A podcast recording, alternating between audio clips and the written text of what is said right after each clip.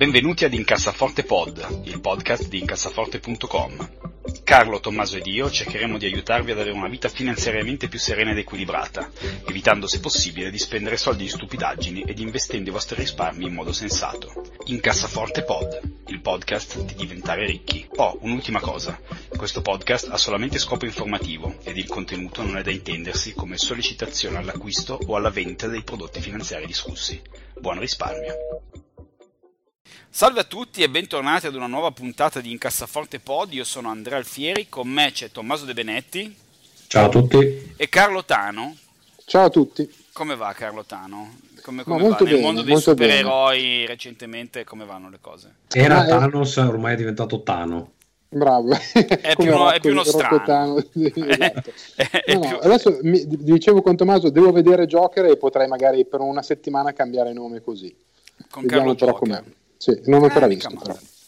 Mica male.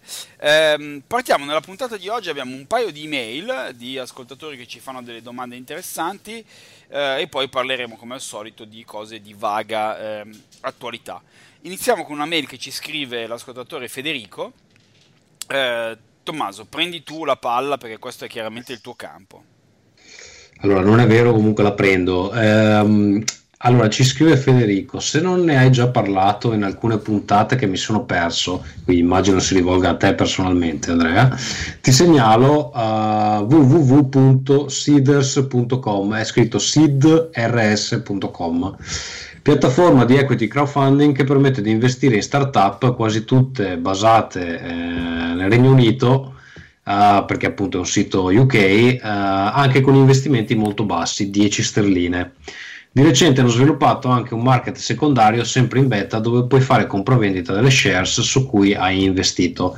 Allora io me lo sono guardato in 30 secondi questo sito, quindi prendete quello che vi dico con un, con un po' di prudenza. È molto simile al sito su cui ho fatto la campagna crowdfunding io per eh, il mio cliente, mi pare ne ho parlato qui su, in questa puntata che comunque ha tirato su uh, tanti soldi perché abbiamo tirato su 1.700.000 euro.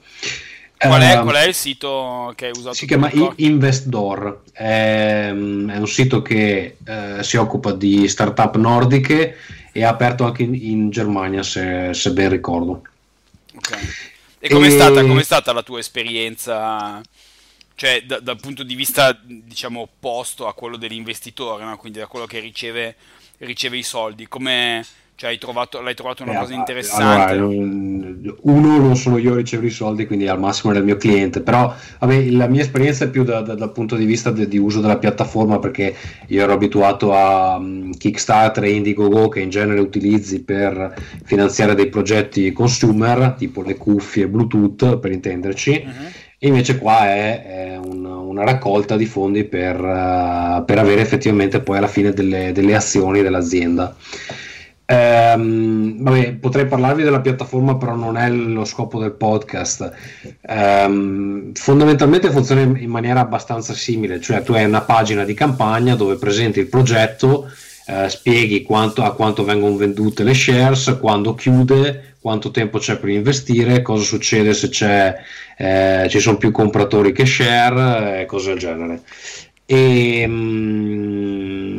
mm, niente, mi pare il massimo, perché poi hai anche dei massimi e dei minimi di investimento. Mi pare il massimo per la campagna che abbiamo gestito noi era 2 milioni, siamo arrivati a 1,7 che comunque andava bene.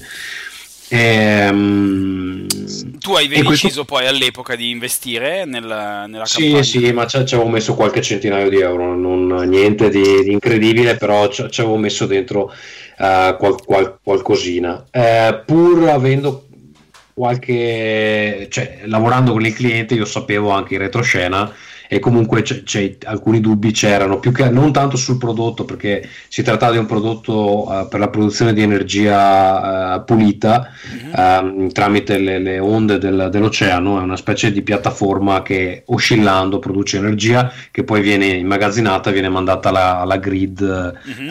e può essere trasformata in, in, in, elettricità da vendere proprio anche alle, alle società.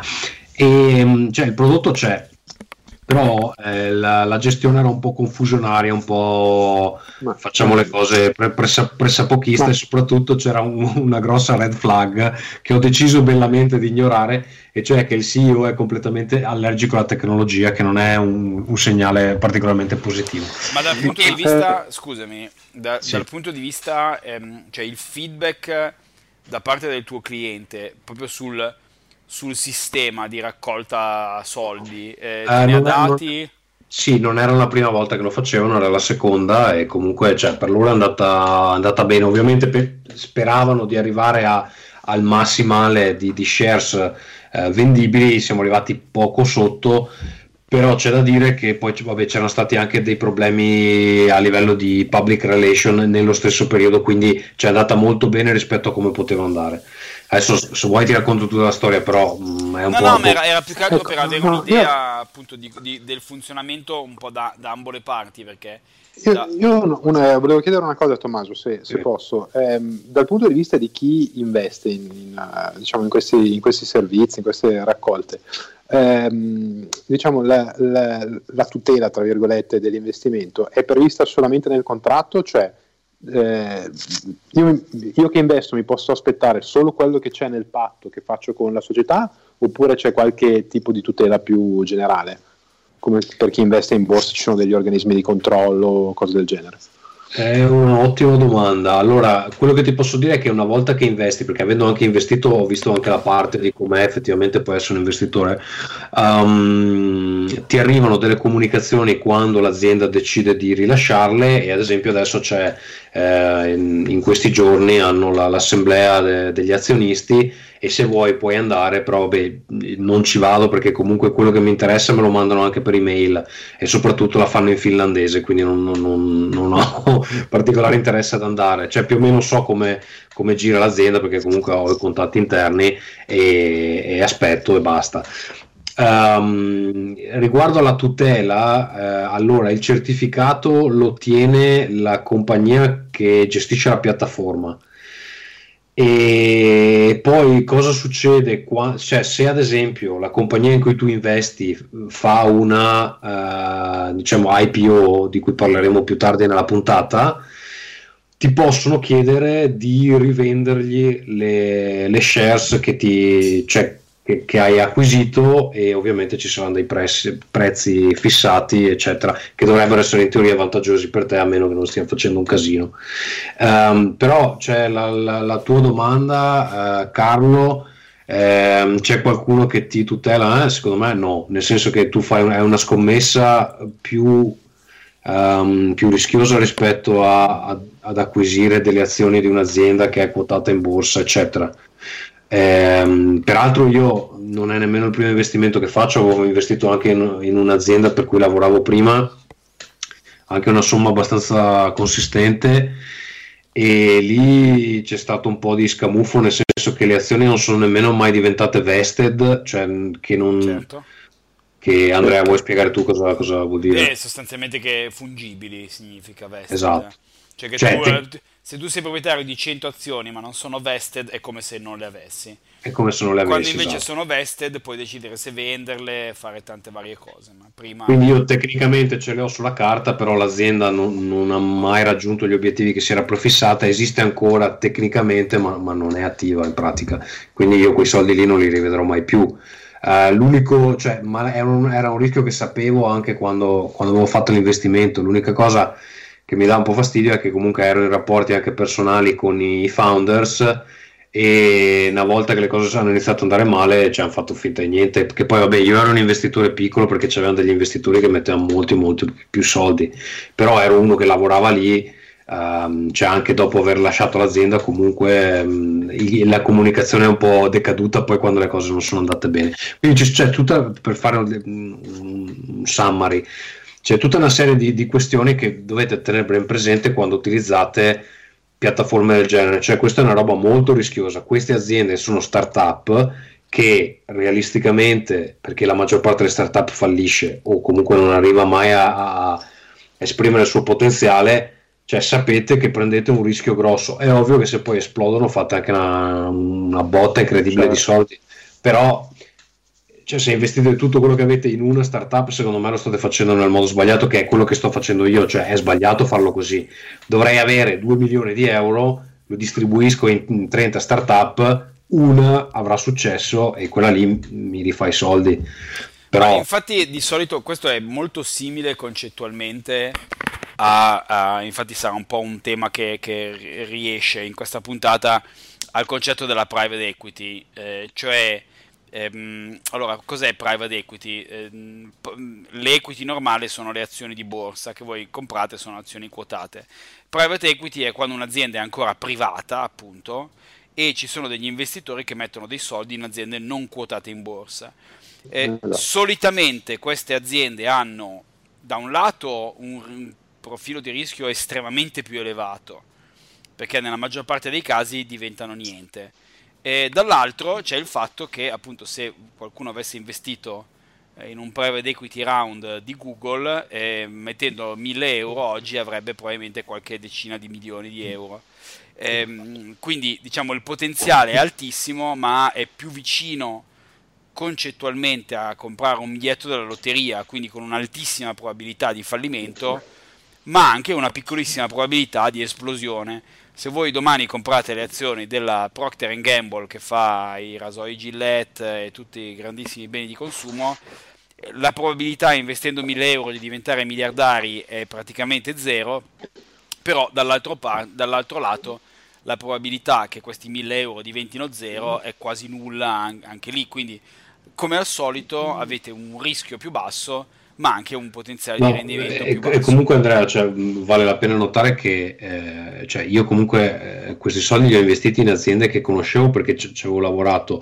Quindi avevo un'idea anche un po' di come funzionassero all'interno. sì, e diciamo nonostante, che da, da, nonostante da quello il, il, rischio è molto alto certo certo ma certamente sì sì appunto. Diciamo che da come l'hai descritto è tanto un, uh, un problema di informazione no? quindi è, è, veramente una via di mezzo tra un, un po' un venture capital un po' un uh, un, un finanziamento, appunto un private equity. Eh, cioè, l'informazione dici... sono le informazioni, cioè sapere cosa stai investendo, cioè eh, eh, ma però, sono... secondo me non è solo un problema di, di, di quello perché eh, cioè anche, eh, anche, dall'interno magari le cose possono sembrare positive ma, ma, poi c'è una quantità tale di variabili quando sei una startup che no, no, certo. assolutamente Infatti è cioè, proprio, già il rischio, proprio, già il rischio concetto... di base è più elevato esatto. e, e, si somma la, la non trasparenza. No? Perché no, io ho voglia e tempo di leggere... Io, quello che direi a, a Federico è a te, ecco, se voi volete investire in, questo, in questa tipologia di cose io lo approccerei con, lo stesso, con la stessa cautela con cui approccerei, non so, le cryptocurrencies, cioè... Eh, poco e piano. del vostro capitale. Esatto, poco e piano, perché effettivamente c'è una piccolissima probabilità che questa cosa sia quella che vi renderà ricchi. Eh, c'è un'elevata probabilità che anche, appunto, come nel caso di Tommaso, che conosceva i fondatori, era a conoscenza del modello di business, eccetera, però eh, queste cose solitamente falliscono perché... No, ma guarda, vi dico anche qual è stato il problema con l'azienda precedente. Eh, banalmente le cose andavano bene, il prodotto secondo me era buono, mi piaceva, la gente che ci lavorava era in gamba, quindi tecnicamente tutto bello. Tutto, sì. E si sono impantanati in un contratto importante che dovevano assolutamente chiudere, che però si è trascinato per più di un anno e per più di un anno hanno finito i soldi e basta, finita là.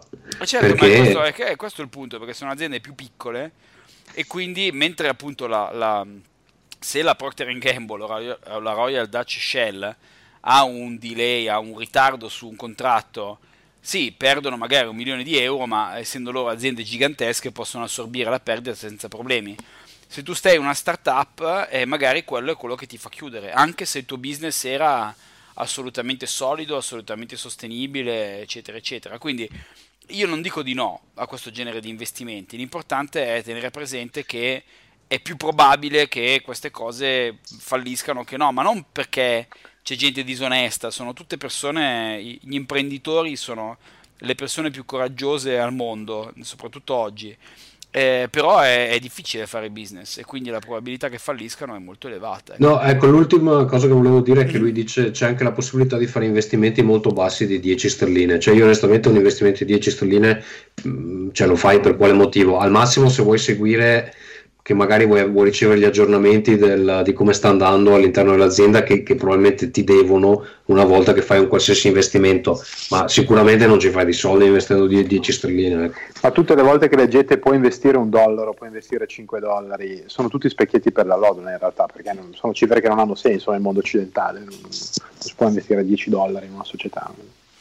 Sì, infatti ha poco, ha poco senso. Quindi Federico, speriamo di averti risposto e il concetto è tendenzialmente ecco, no, non metterci dei soldi che siano per te troppo rilevanti, ecco, piuttosto mettili in altre cose. Ci scrive anche Eugenio eh, che dice, ci fa due domande. Eh, la prima dice, seguendo i vostri ragionamenti, i robot advisor ETF come Money Farm sono da evitare perché A hanno fee superiori a quelle che indicate come massime prima della fregatura e B i bilanciamenti che fanno sono in sostanza fra bond e azionario, ma i bond sono Satana. Allora, come cominciamo da questa prima domanda che, eh, che, fa? Allora, eh, separiamo un attimo un, un, po' di cose, Eugenio.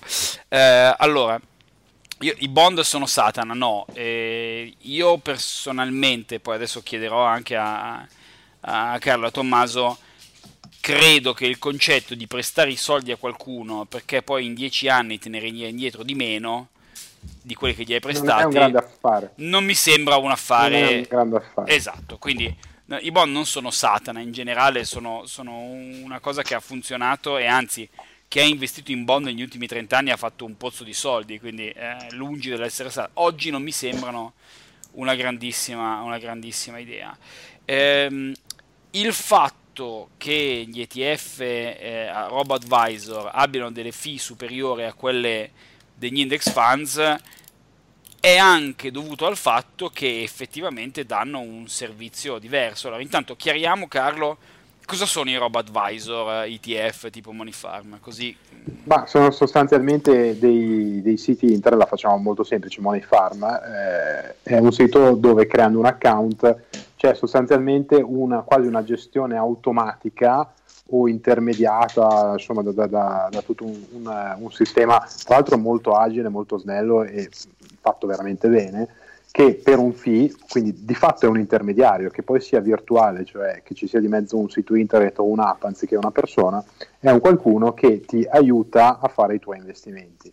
Il problema, tra virgolette, è che già gli, eh, gli, ETF sono molto molto semplici da gestire e si prestano molto al fai da te.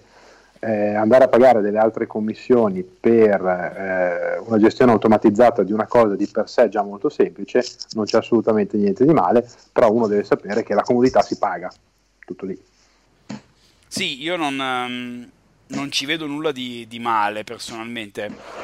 Trovo che sia un, una soluzione ad un non problema, nel senso che eh, o, o, uno decide concettualmente di pagare dei soldi per un advisor, o altrimenti per, per fare quello che secondo me fanno i robo advisor bastano veramente 20 ore di eh, internet browsing, un minimo di conoscenza della matematica e potete farlo da solo senza spendere quei pochi soldi che vi chiedono. Cioè, secondo me è un servizio che 9 volte su 10 non, non vale la pena pagare, però sicuramente molto meglio che non comprare eh, eh, gli ETF Core Series di, una, di note banche italiane, ecco, mettiamola così, che vi chiedono 3% per non fare sostanzialmente nulla, per investire negli stessi index funds. Quantomeno eh, Money Farm vi chiede poche percentuali, eh, pochi decimi di, di, di percento. Ecco. Non, sicuramente non lo bollerei come un, per quello che ho potuto vedere, come un servizio sola. È un servizio di cui io non mi servo, è un servizio che può darsi abbia una sua utilità. Io credo che ci siano buone possibilità di imparare a fare ciò da soli senza troppe difficoltà. Sì, o, o, magari per chi inizia e non si sente sicuro può essere un bastone di appoggio assolutamente utile, eh, ci mancherebbe uno magari inizia con Money Farm e poi dopo quando ha preso confidenza eventualmente si, si sente di, di, andare da solo. Ma anche l'altra domanda che fa Eugenio sul bilanciamento fra bond e azionario, eh, simpaticamente definendo Satana i bond, In realtà i bond sono uno strumento finanziario come ce ne sono un milione e rispetto a tanti altri hanno il pregio di essere molto trasparenti e molto leggibili. Eh, hanno una loro funzione che magari non è quella eh, tipica eh, che cerca il, l'ascoltatore di questo podcast, però insomma, hanno assolutamente una loro dignità, magari in questo momento storico non vanno per la maggiore, però insomma, chissà, in una strategia finanziaria di portafoglio in qualche modo ci rientrano sempre. Assolutamente. Sì. Ehm, la seconda domanda che ci fa Eugenio eh, riguarda invece, è un po' concettuale, eh, riguarda gli ETF orientati all'ISG. Eh, L'ISG sarebbe, eh, Carlo, come lo definiamo? Allora, eh, l'ISG sta per ehm, Environmental Social, social esatto.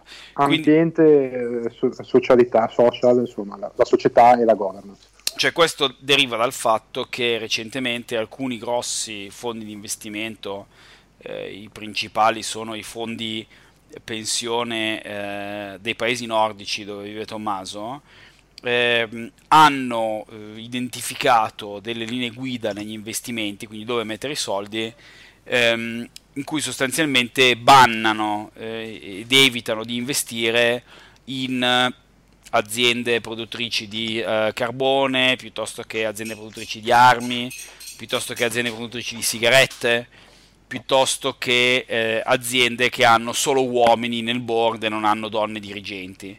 Tu, eh, tutte le aziende di cui noi deteniamo azioni. Ovviamente. Tutte aziende che noi... So, esatto. Sono le nostre preferite nello pick. sì, questo diciamolo perché siamo delle persone orribili.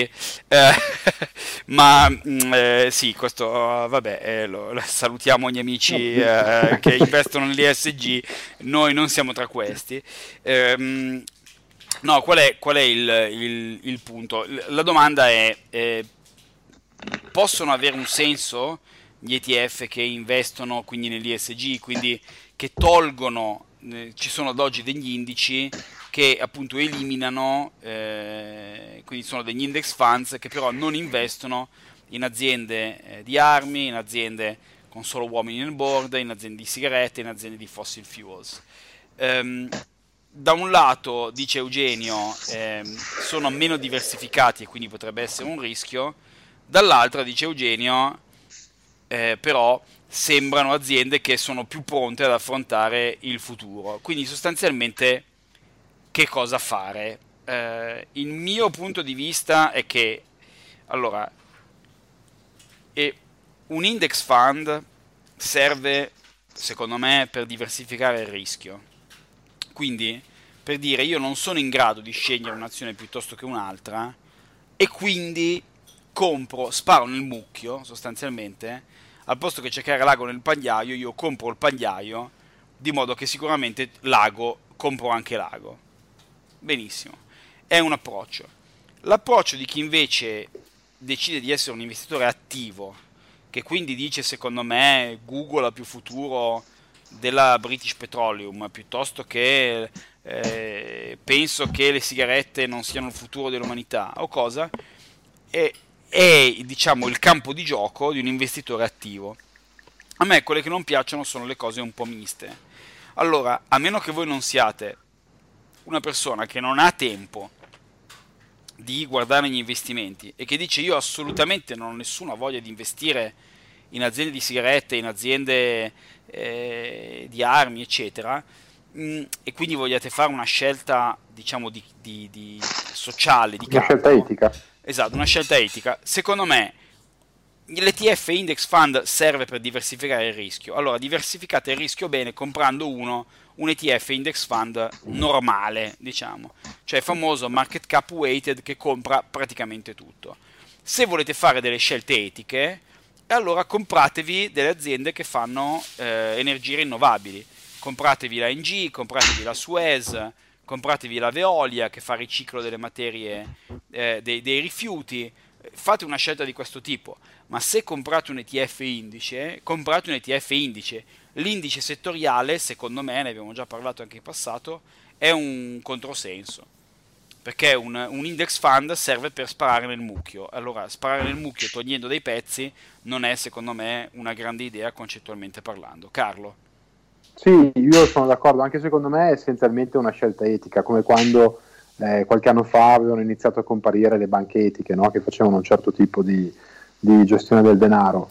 Eh, qui è la stessa cosa, da un punto di vista matematico non, secondo me il discorso non regge molto per il semplice fatto che, eh, ci dice Eugenio, sembrano destinati ad emergere, eh, può essere vero, ma a parte eh, il fatto che sia tutto da dimostrare, eh, è un qualche cosa che viene spalmato probabilmente in un futuro di 50, 60, 70 anni, stiamo parlando veramente di trend generazionali.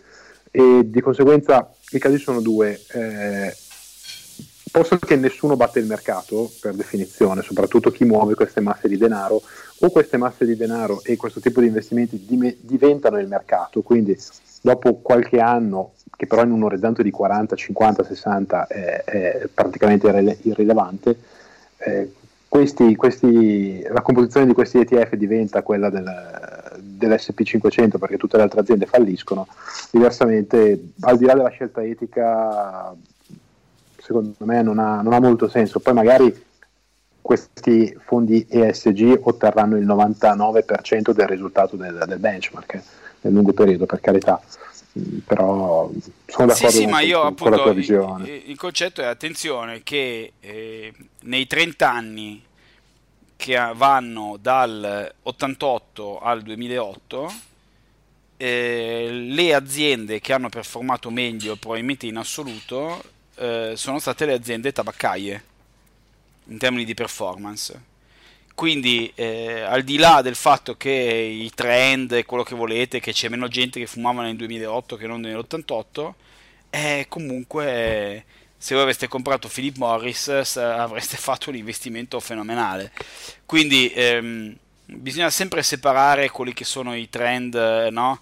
Non è perché tutti prendono l'aereo che le aerolinee sono un buon investimento e non è perché tutti compriamo, usiamo Uber che acquistare Uber è un buon investimento.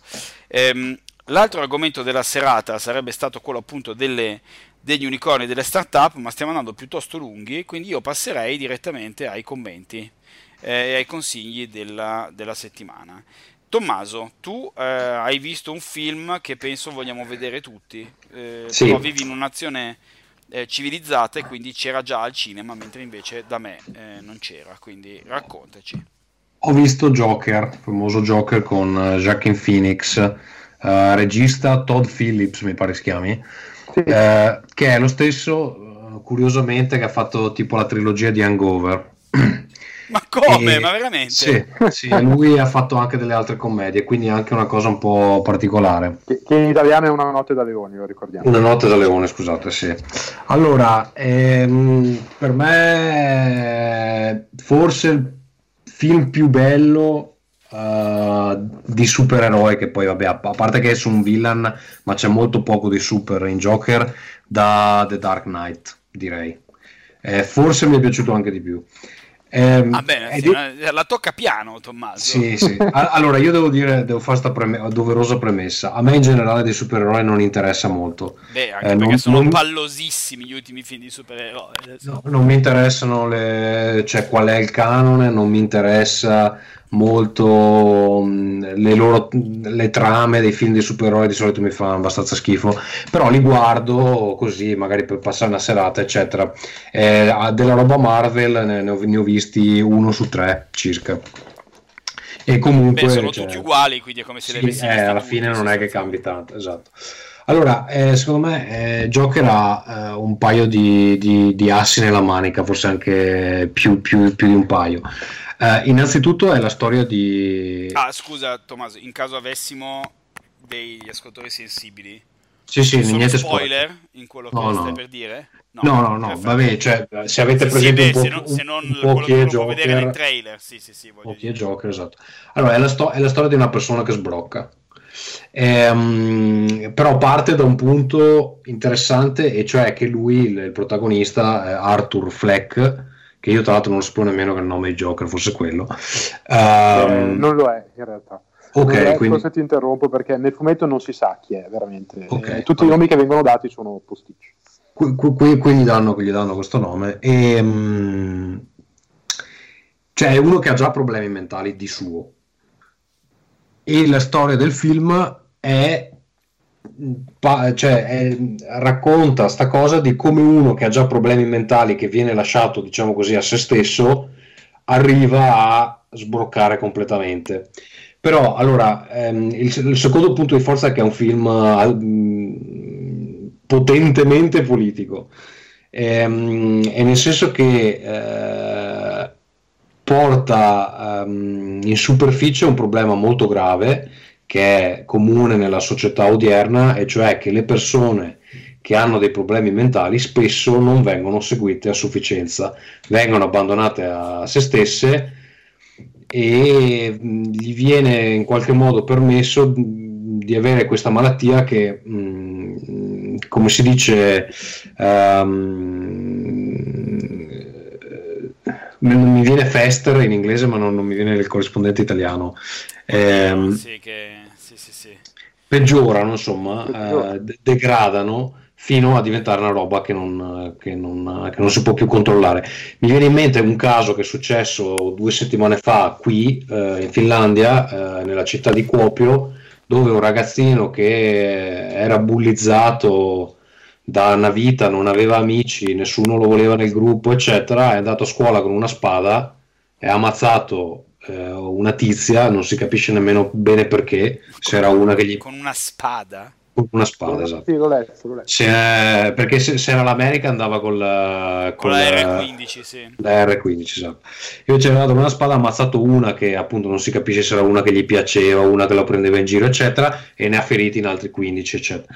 E quindi cioè, il, il film secondo me arriva nel momento giusto in cui queste cose succedono e, e, vabbè, poi c'è una performance di eh, Joaquin Phoenix che è incredibile. A parte che secondo me lui, da quando si è ritirato dalle scene da Ned Lewis, è probabilmente l'attore migliore sul, su, sullo schermo. Um, a me era piaciuto tantissimo in uh, I'm Still Here, che non so se avete visto. No. È quella specie di documentario dove lui si ritira e va a fare rap Vabbè, è incredibile. Se non l'avete visto, vedetelo perché a me mi aveva fatto esplodere la testa. E comunque qui perde 50 kg minimo perché è magrissimo e poi ha sta performance mm, che cioè, dà un'interpretazione a Joker che è anche molto diversa dai Joker precedenti.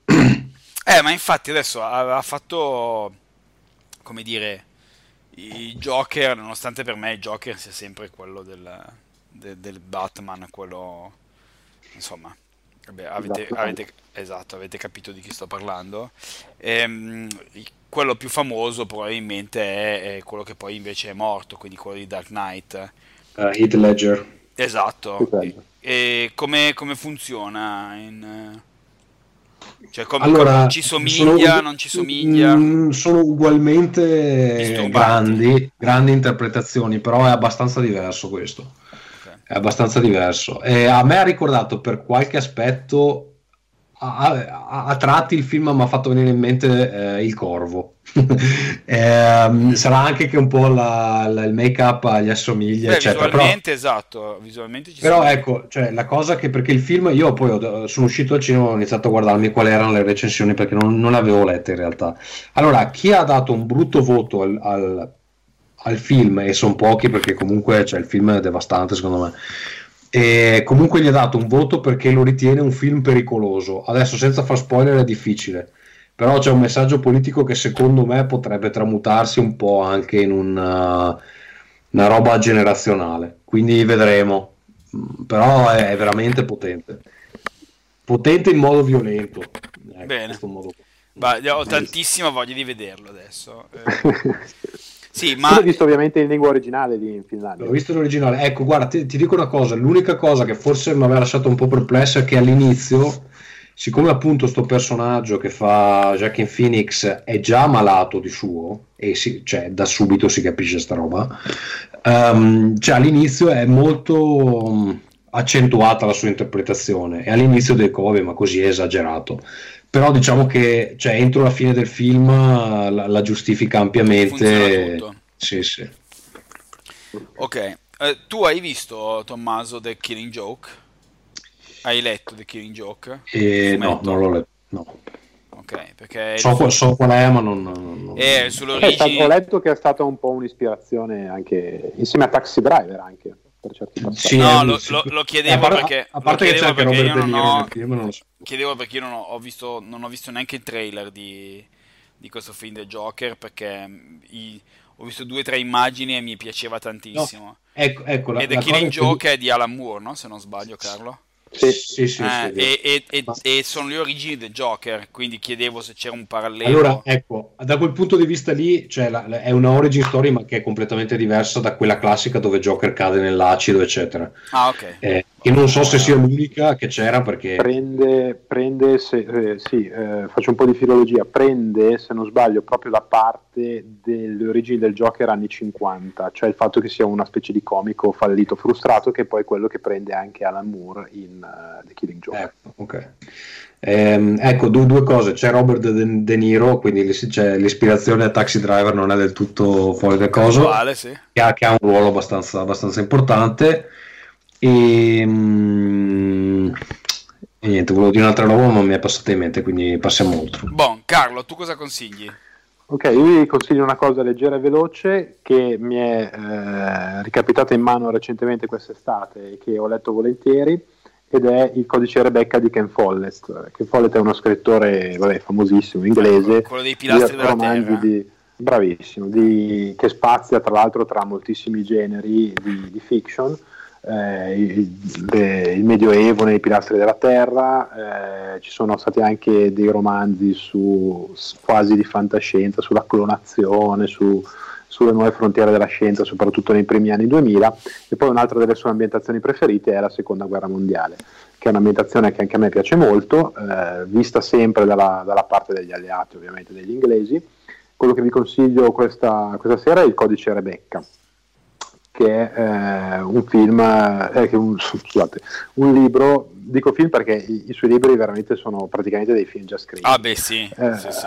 esatto, esatto, sono praticamente delle sceneggiature ma eh, hanno sempre molti tratti in comune, a volte nei personaggi, sia maschili che femminili, però comunque sono veramente, veramente scorrevoli e piacevoli. Eh, questo è ambientato nell'Egitto occupato dagli, dagli alleati, eh, dagli inglesi soprattutto, durante la, la battaglia, le, le, battaglie con i tedeschi comandati da Rommel. E, insomma, ve lo consiglio perché è una lettura leggera, veloce, sicuramente piacevole. Va a fare quella trilogia della seconda guerra mondiale insieme alla Cruna del Lago e Le Gazze Ladre, sempre di Follett, che se vi piace l'ambientazione del genere, che secondo me sono fantastici, lì ci trovate intrattenimento puro ma di qualità.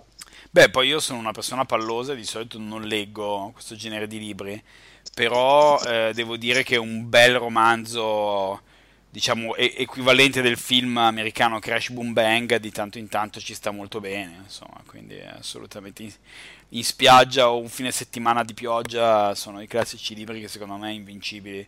Ken Follett o, o quello che ha scritto Jurassic Michael Crichton o come cacchio si pronuncia, insomma sono quelle robe che poi uno si legge molto molto volentieri. No, io invece questa settimana consiglio a ehm, un servizio secondo me molto utile, eh, posto che naturalmente non, non, ho nessun interesse di tipo personale eh, nella cosa, ma una, una piccola azienda che si chiama Revolut, eh, quindi come se voi scriveste in, in, inglese Revolution ma senza la ion finale, quindi Revolut, ehm, che è una, diciamo, una specie di online banking eh, 2.0 eh, che vi dà la possibilità di avere una carta virtuale, dei conti virtuali che hanno la praticità per chi di voi dovesse viaggiare parecchio, come sottoscritto, eh, di avere i ehm, cambi valuta a tasso zero, eh, a costo zero. Eh, quindi Revolut è sostanzialmente appunto un, una specie di, di, di, di, startup che se non sbaglio è eh, inglese eh, che vi dà un IBAN bancario di fatto funziona come una ricaricabile quindi voi spedite dei soldi a Revolut e eh, questo è il vostro conto quindi non una, non vi dà una reale carta di credito, ma vi dà quella che è una carta di debito. Vi permette di avere un conto con un IBAN, quindi di ricevere e di trasferire soldi. La particolarità utile è che eh, vi permette di scambiare tra valute senza fees e al famoso interbank rate, cioè quando voi mandate i soldi, ad esempio se Tommaso dovesse mandare 1000 euro eh, dalla Finlandia all'Italia, ehm, il tasso di cambio che lui becca è un tasso di cambio svantaggioso. Perché come voi andate, come quando andate a cambiare i soldi in un ufficio cambi all'aeroporto, c'è un, un tasso di cambio cui, con cui acquistano e un tasso di cambio con cui vendono e ovviamente c'è un gap tra questi due tassi che viene chiamato lo spread. Eh, Revolut vi permette di inviare soldi tra vari conti nel mondo all'interbank rate, cioè ad un tasso interbancario senza eh, questo spread. Ehm, è una, è una cosa interessante che ha i suoi limiti nel conto free, non potete ritirare tantissimi soldi ma solo 200 euro al mese, ci sono delle piccole limitazioni, però devo dire se la vostra idea è di eh, viaggiare in giro per il sud-est asiatico, come capita spesso a me, o per qualche paese con delle valute strane, piuttosto che portarvi la vostra Banco Posta o la vostra American Express o la vostra Visa eh, che ogni volta che ritirate o pagate 100 lire eh, vi piazza una fee del 5%, eh, Revolut non vi costa niente, la caricate e funziona bene. Ribadisco, non ci guadagno un centesimo, non ho nessun interesse in Revolut, l'ho usata, la uso oramai da, da 4 mesi appunto nei miei viaggi e funziona molto bene. Da quando fate l'application, se voi caricate uh, dei soldi, vi dà dal, dal, momento zero, praticamente in 5 minuti, a un'app